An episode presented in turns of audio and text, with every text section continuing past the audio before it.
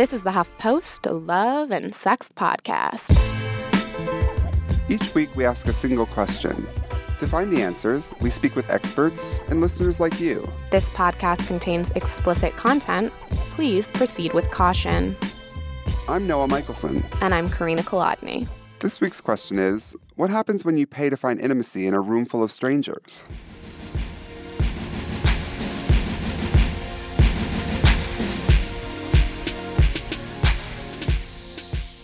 So, Carina, I think the reason that I was really interested in doing this podcast is because I've been thinking a lot about intimacy lately, especially in 2015. And, you know, the internet, we work for an internet company. Supposedly, it keeps us more connected than we ever have been. You can talk to friends in different continents, that kind of thing. But at the same time, I feel like it also makes us really disconnected. And, you know, I look for intimacy in a lot of different places and, and with things like Grindr or Tinder, things like that. I think the goal is supposedly to find intimacy with another person. And instead, when I if I have a hookup on Grindr, I don't find intimacy. I find more of like a mechanical act. I have sex, then it's done. A lot of times we don't even really talk to each other. We kind of like wipe off and then we leave. And so I think it's interesting that there is all of this technology to help us be more intimate, but we we don't end up being more intimate. Well, all of those sites and those mechanisms I feel like are more transactional, right? Mm-hmm. Because you're like you know exactly what you're looking for and so there isn't sort of any surprise. It's not like, oh, is this person single? Is this person interested in, you know, pursuing something? Yep. At the end of the day, you're both there for very explicit reasons. And to your point, we have gotten more connected, but we're also more disconnected than ever. Um, we don't have these sort of serendipitous, whimsical moments in the park where you, you know, catch somebody's eyes sitting across the picnic bench because in reality, everyone's eyes are cast down on their phones. You know, maybe finding the person sitting across the picnic bench on Tinder, but not right. meeting them in real life. Right. And, and, you know, we've for this podcast, we've gone to. You went to a BDSM dun- dungeon. We went to a sex party together. We've looked at different places where people meet. But I think it's interesting now that we're going to look at, at two different parties where people go to find intimacy, but it's not about sex. Right. So when we first started hearing about these things, these jack off clubs and these cuddle parties, which seem very different, but I think at their core, they're both about people searching for intimacy. And I didn't really understand it. They both seemed completely strange and like they'd just be packed with the weirdest cast of, you know, eclectic, strange human beings. Mm-hmm. But once we talked to some of the founders and sort of got a better idea of what it was they were trying to facilitate and, and the people that they were seeing patronize their endeavors, it actually sort of does make sense to me. And I think it makes more and more sense when you consider all those things we just discussed in terms of the digital age and, and how that's sort of pulling people apart. Yeah, and I think their stories are actually really powerful. And they aren't stories that we hear a lot about. So um, I'm excited to get into it. Yeah, let's hear what they have to say. So, hi, my name is Marcia Baczynski, and I am the co founder of Cuddle Party, uh, which is a non sexual uh, workshop and social event centered around touch and communication, and it's wonderful, and I'm delighted to be here. we found Marsha uh, just by searching Google. I think you and I had both heard about cuddle parties before, and we knew they existed somewhere, but we didn't know where or how. So we went to Google, our trusty web browser, and just typed in literally cuddle party, and Marcia popped up. Um, it got started in 2004 when my friend Reid Mihalko and I got together, and we um, he had been doing these massage networking events for his massage therapist friends where they would get together and trade massage and techniques and network and that kind of thing. And um, we were like inviting our friends to come and they were really too intimidated because they weren't massage therapists. And they were like oh that they're professionals. I could never do that. And so Reid was basically like you know we could we could just cuddle. Like it doesn't have to be like fancy massage techniques. Everybody knows how to cuddle. I know we'll have a cuddle party. And so uh, we sort of put together what would that need to be like what would people need to know to feel safe and to feel comfortable doing that with people that they maybe didn't know very well. And we kind of reverse engineered some of the stuff we were doing from the massage events. And um, and then cuddle party was born. And we thought it was just going to be this little workshop that we did occasionally in our living room. And we did one and within six weeks we were international news.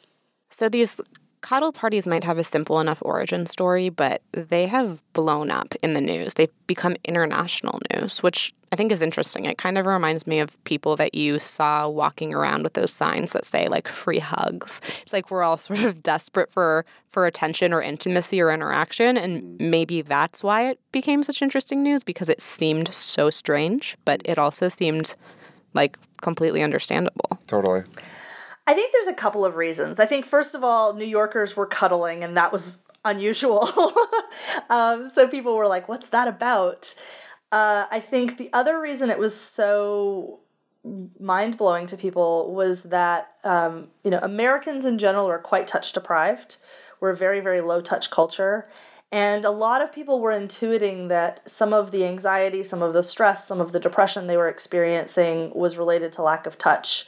Also, um, in our culture, we sort of make sex the centerpiece, and then we talk about sex a lot but we don't talk about touch and so a lot of people's touch needs get met through sex whether or not that's what they're actually wanting. They may not be wanting the sex they may be just wanting the intimacy and the closeness the physical affection the the bonding that kind of thing. And so we got a lot of emails early on from people who were like oh my god i've been dating and i've been having sex with people and i think what i've been looking for was actually just connection and I think that was a lot of what people were responding to. So, paint us a picture. What is a cuddle party attendee like? How would you describe them? There's a lot of different kinds of people who come to cuddle parties. Um, there's definitely some things that they have in common. They de- definitely tend to be a little bit more curious and open minded about the world and, and what's available in it. Um, we don't get a lot of super uptight people coming, but uh, it's really pretty diverse and it's and we have about 100 facilitators certified around the world and what i've noticed is that the people who come to cuddle parties are often a lot like the individual facilitators. So you know when i was in my 20s i've been doing this for a while now but when i was in my 20s um, you know got, i got a lot of younger people. The older facilitators tend to get older people.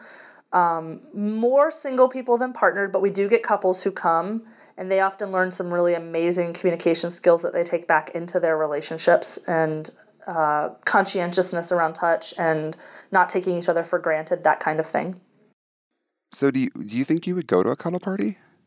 I think it's different as a woman. I, mm. I'm not just to pull that card, but right. I think you sort of imagine that there would be sketchier people there are people with more you know more of an agenda than just cuddling and you mm-hmm. could end up in an awkward position right but like i think with like my friends like if it was just a group of friends and i was like let's have a cuddle party and right. i sort of did it organically like why not I think I have my own issues with intimacy, and this show sort of making me confront them. But like for me, actually, the thought of going somewhere and getting a blowjob is way less scarier than going somewhere and having someone like tenderly hold me. Okay, with my clothes on. Let's take a step back and hone in on that for a second. Yeah. Do you have any idea why that is? Because I think that that will blow most people's minds. I think intimacy is a scary thing for a lot of us, and I think the fact that we, it's it's hard for us to connect and actually like show ourselves for who we are it's uh, I think sex is a lot easier. It's funny. I have a friend who you know will hook up with anyone, and that's just her game, and she's empowered and she likes it and great. Yeah. But she won't make out with people. Right. Like she's like, oh yeah, yeah, you know, sex, any form of sex. But when it comes to making out, like that's where I draw the line. Yeah. That's only for someone that you are really in a relationship with and care about. So it's funny how we all sort of have our own notions of what is intimacy and what isn't. Yeah. And I think there's also the scary idea too that for some of it, is like you get there and what if someone doesn't want you to cuddle them or, that kind of thing too. So I, I'm, I'm interested to hear about how the, the protocol of, of what happens if you have to ask people how that works. Yeah, I feel like it's a whole new like on the playground thing where maybe like there's the one person who no one wants to eat lunch with. Like, right. is there like the one person that no one wants to cuddle train with? I don't know. Yeah. Yeah. So a lot of people have that fear, right? It's like that that sort of seventh grade dance feeling of like, what if I ask somebody to dance and they say no and it's embarrassing and all of that. Uh, one of the things we're really constantly emphasizing is that some people are there to practice saying no, so don't take no's personally. Um, people can say no for all kinds of reasons that have nothing to do with you. Um, we also emphasize that it's not necessarily a coupled activity, like, there's often groups of two or three or four. So it's not about like, oh, I have to single out with this one person, and if that person rejects me, then like I'm reliving seventh grade Uh, you know, so it's really easy at a cuddle party to, you know, find a spot on the edge of the group and say, "Hey, can I hold your hand?" or "Does somebody want a foot rub?" or you know, "Can I put my head next to yours?" or things like that, where it's not necessarily um, high stakes. Like you don't have to start with a thing that feels super scary if you don't want to. So a lot of times somebody will say, "Oh, can I hold your hand?" and the counter response will be, "Oh, do you want to lay next to me and cuddle?" And then you get to actually consider, "Oh, do I want to cuddle or do I want to just hold this person's hand and do what's right for you in that moment?" There there are some gray areas, but it's surprising how infrequently people come across them, especially these days. Like when we were first starting, it was a, it was a lot less clear, and now it's very clear to us as facilitators what's in bounds and what's out of bounds. Um, and I guess the one thing I should say is we're super sex positive when we're not going to shame anybody if they're like attracted or turned on or something like that. We just don't act on it. And that's a pretty clear boundary. It's just like, oh yeah, you're having a feeling. You don't act on it. That's fine. You know, th- there's a gray area around kissing. And basically we say, you know, no making out, nothing that escalates sexual activity. But if you're if you're cuddling with somebody and you just feel really tender towards them, you know, as long as you ask and get a yes, you know, you can kiss them on the forehead. Um, we encourage a lot of very precise communication, so we tell people to ask too much. And we do that not because we think that's how it should be out there. Like, that's not how I think people should be doing dates, like asking every step of the way. Maybe for the first date, but that's not necessarily what we want to do. It's more that we have so little practice being precise about what we want and we want to encourage people to learn to ask very precisely and we also want to encourage people to really consider where their boundaries are moment to moment. And so we make things really explicit. So may i kiss your forehead? May i stroke your arm? Will you give me a shoulder rub? You know that kind of thing I find this fascinating that sex is the only place where a lot of people experience touch or intimacy and, and just kind of how mind blowing that is. And I don't think that that's the way it's supposed to be. You know, you think about when you're a kid and you're a little bit more free with all of these things and you're hugging your friends or holding hands with your friends on the playground or just, you know, playing sports or playing games that have you interacting with people. And then we just become so isolated. It's true. Actually, my birthday was last week, and someone came up to me and said, oh, can I hug you? Are you a hugger? And it was so interesting that like that's even a question. You know, are you a hugger? And more like you said, as we get older, as our society changes, we touch less and less. And I think that's really sad. So I feel like for that reason alone, like I kind of want to force myself if not to go to a cuddle party, at least to, to sort of work on that aspect of my life. Definitely. No, there are a lot of really interesting studies about babies that don't get touched. Yes. That go through, you know, their first six or seven months without having a lot of interaction or touch and just this sort of traumatizing effects that has on them for the rest of their lives. Totally. Or even preemies, you know, when they, they have people come in who just like pet them and that helps them, you know, start to put on weight and all these things. Yeah, touch is so important. So I feel like it can't just be important while we're, you know, developing and young. It has right. to be mm, intrinsically important throughout our lives. And what does it mean that we're not getting it? Yeah.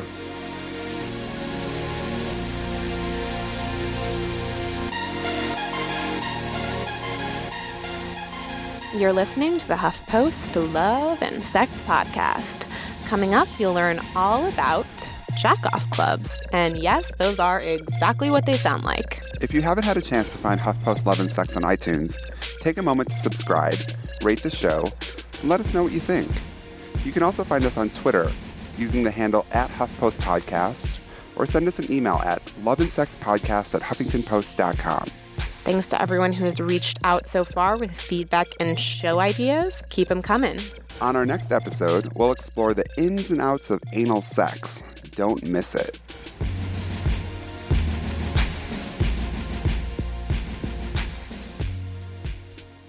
Next up is Paul.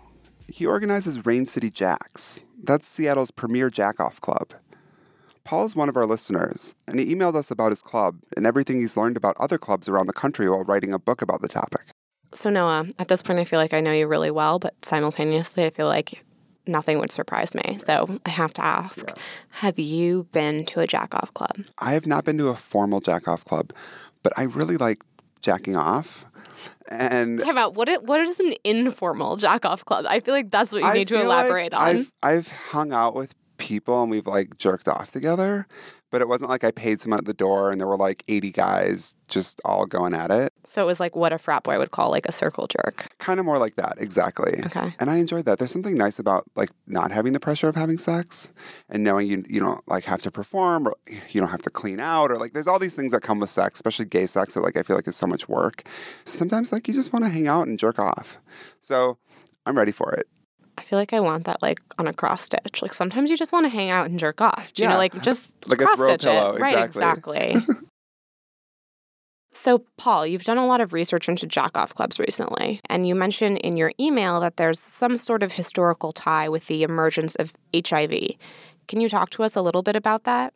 Yeah, I, I really don't think you can talk about the Jackoff Club phenomenon without telling the story of HIV because they do influence each other. Um, one thing I always tell the new members when they join is that uh, New York Jacks actually started in February of 1980, and there had been some activity before they uh, officially, in quotes, um, started. But that was more than a year before HIV emerged. So I like to let them know that this is about pleasure, not about fear, and that the words safe sex um, weren't really in the vernacular in 1980. So it wasn't about HIV to begin with, but it was a thing when HIV showed up. So it was kind of a natural, um, a natural thing for people to latch onto when they were looking for something safer to do, and it kind of blew up even before people knew that mutual masturbation was pretty much safe as far as HIV was concerned. Do you think that people who participate in jack off clubs today are aware of the historical ties to HIV, or has it become divorced from that? Oh, I, I think the assumption is uh, is the Jackoff Club started because of HIV. That uh, guys wanted to have safer sex, and that's why they were doing this. Um, the assumption there also being that people will always prefer full on, so called full on sex rather than quote just masturbation. Um, that was never the the reason why it started in the first place. But that's the assumption that HIV is why jackoff clubs exist, and we like to let them know that's not true. That actually jackoff clubs precede HIV. But HIV did lead to, lead to a worldwide explosion of jackoff clubs in 1982, 83, 84. Paul, can you tell us some of the rules of the club? Uh, What are some of the basic guidelines if someone wants to attend the party? Well, uh, the basic rules for all jack-off clubs is, um, well, it starts with no lips below the hips, uh, nothing goes inside anybody's anything, and it that's kind of the bottom line. Uh, most of the clubs also require nudity, so get naked and don't put anything inside anybody else. That's kind of the bottom line rule.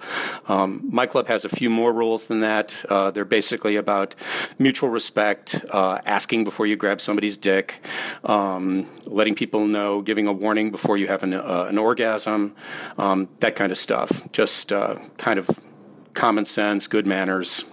Well, we like good manners. I mean, you should be using good manners when you jerk off with someone. Yeah, I mean, there's definitely not an etiquette book on this, but I think you should give someone a heads up and ask before you jerk off onto them. Absolutely. So, Paul, can you also paint a picture for us of what the club is actually like? I bet some people think you guys are all hanging out in a basement or maybe a living room or a motel room. So, what's the actual structure of the club looking like? Oh yeah, it's basically uh, Fight Club. Uh, what happens here stays here. I've been to a lot of jackoff clubs, and the environments are always um, the the common element is openness. There's no place to hide and sneak off and just have sex with one other person, and that makes it really uh, easy to observe the rules because it's it's hard to break them.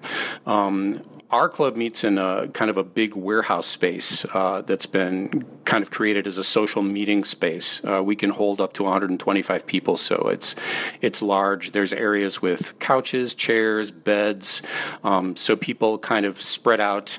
They sit down, uh, they relax, they talk a little bit, and they're all naked, so they pretty much go right to the sex. I was really interested in this one part of the website where you have a whole FAQ about different questions people have. And one of them is if I enjoy jacking off with other guys, does that mean I'm gay? So I'm wondering, do you get a lot of guys who don't identify as gay? What's the makeup like of the guys who come to the JO Club? Well, it's all based on self identification, and I, I think that's just the best way we can ask. Uh, so every couple of years, I will send out a survey, and it's just going to be how do you identify? And we'll give a lot of options. And we consistently get uh, 12 to 15% of our members identify as straight.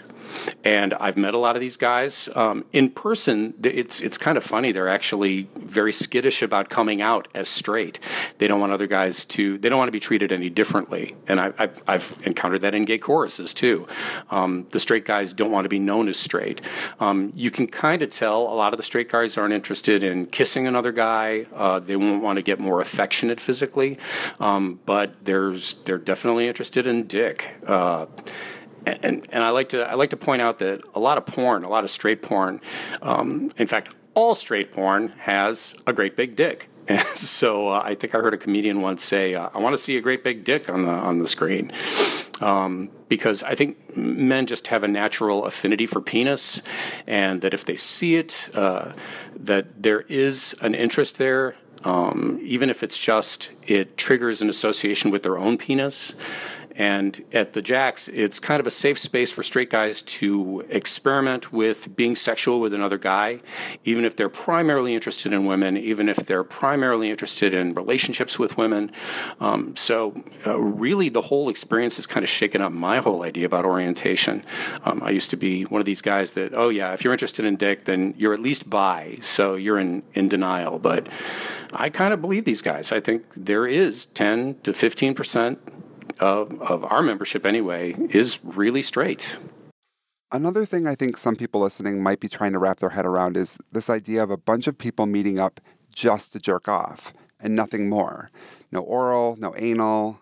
And you also mentioned in an email to us that this is not masturbation and that you don't see this as just solo sex. So, talk a little bit about what this kind of group can offer someone. Why would someone want to do this as opposed to just finding someone to have sex with? Well, I, well, well, a couple of things. First, uh, that definition of masturbation is my personal. Uh, that's just how I frame it. I, I think calling it a masturbation club or um, even the, the, term mutual masturbation is kind of a contradictory term. Um, the most accurate definition of masturbation for me is solo sex. It's it's the sex that I have with myself. It's the sexual relationship I have with myself.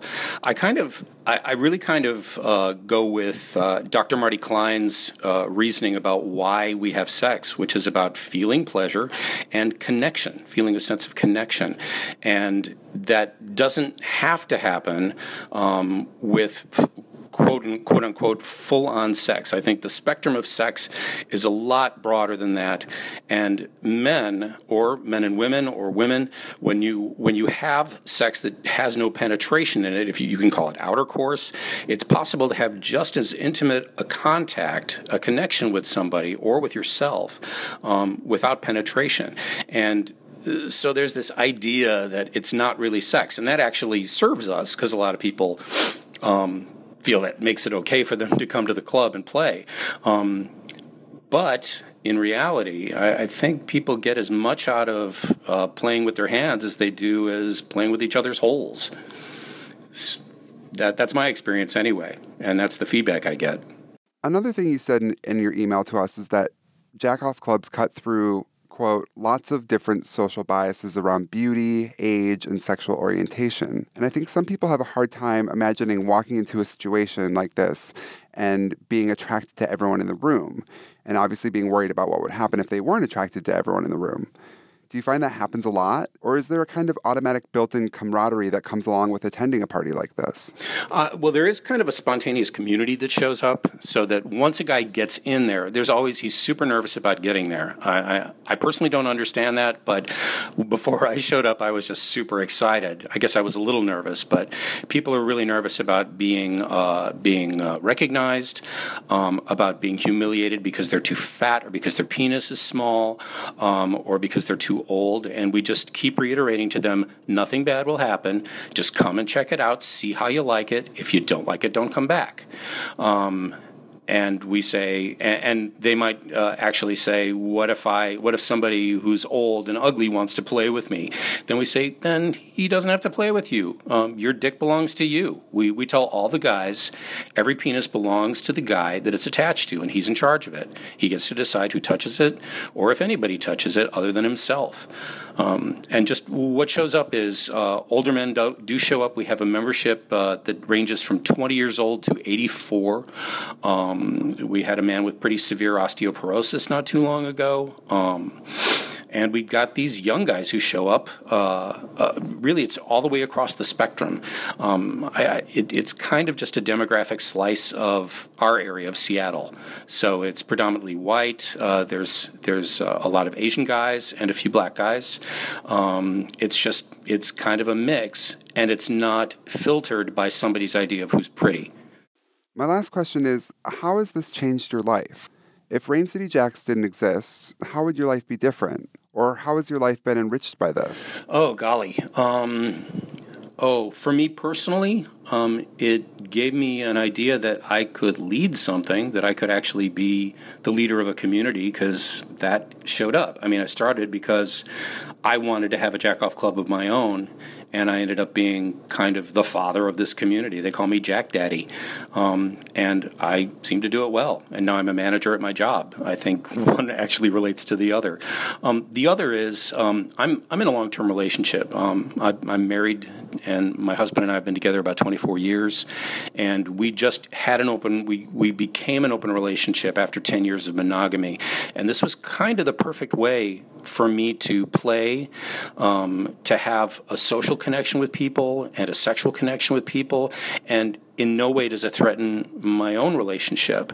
Um, I'm not going to bring a disease home. Uh, I'm I'm unlikely to get emotionally entangled with somebody. It just it really fits for me um, as a guy with uh, who's socially monogamous but sexually open. Um, and uh, the other thing is, it's really just like like I was saying before. It's blown up my ideas about male sexuality and men in general. I, I have a much more compassionate sense of. Uh, what it means to grow older, um, to have a vibrant sexuality all the way through your life, um, and just that men of all kinds, I feel connection to men in general that I didn't have before. Before it was largely about I'm horny, I want to connect with this these guys, um, I want to have uh, lots of sexual playmates, um, but it, there's really now a connection. What I connected with through that sex is the community of men. Uh, I hope that makes sense and isn't too touchy feely.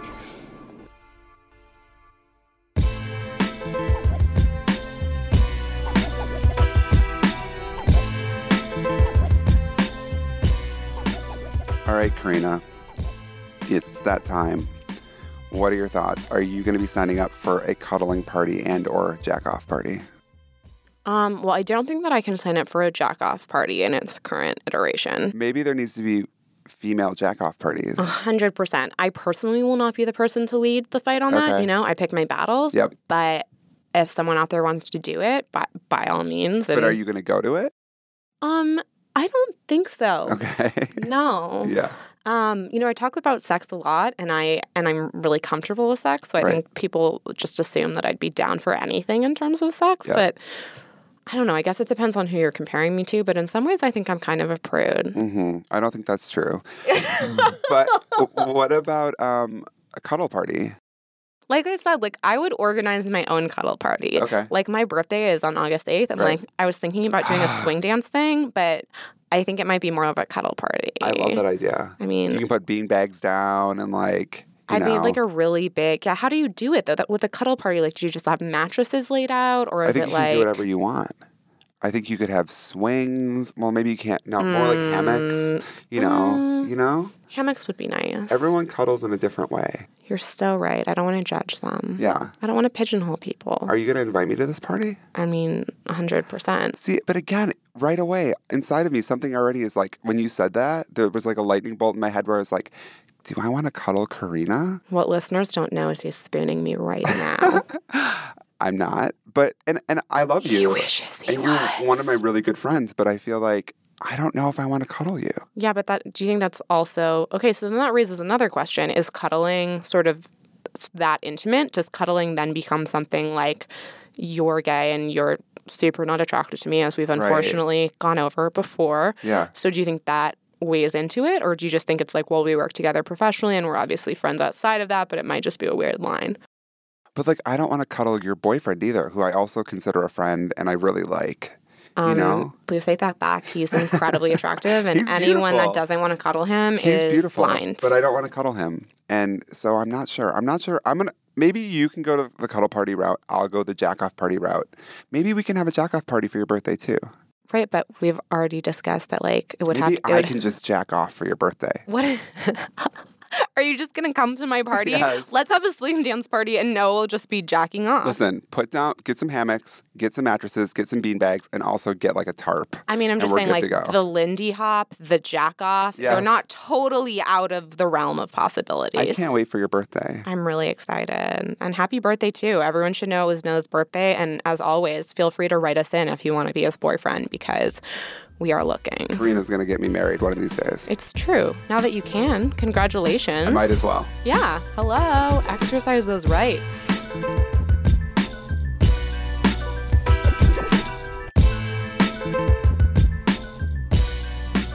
That's it for this episode of HuffPost Love and Sex. Thanks to our producer and editor, Caitlin Baguki, our audio engineer, Brad Shannon, and our production assistant, Jorge Corona.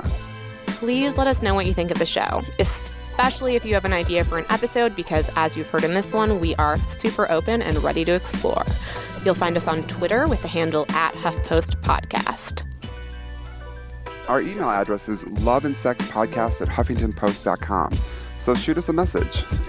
And if you like the show, please be sure to tell a friend and subscribe to us in iTunes, Stitcher, or your favorite podcast app. And don't forget to leave us a rating or comment wherever you subscribe. It helps other people discover our show and is basically a public service announcement. And come on, people, click those gold stars. If we get more gold stars during this episode, HuffPost has promised to buy us our own Jack Off Club. In our next show, we will get to the bottom of anal sex. That was beautiful. I think I'm most excited about all the anal sex puns we're going to be having. There are so many anal puns. I'm going to start writing them down now. I mean, on napkins, on post it notes, on, you know, the back of a magazine, everywhere.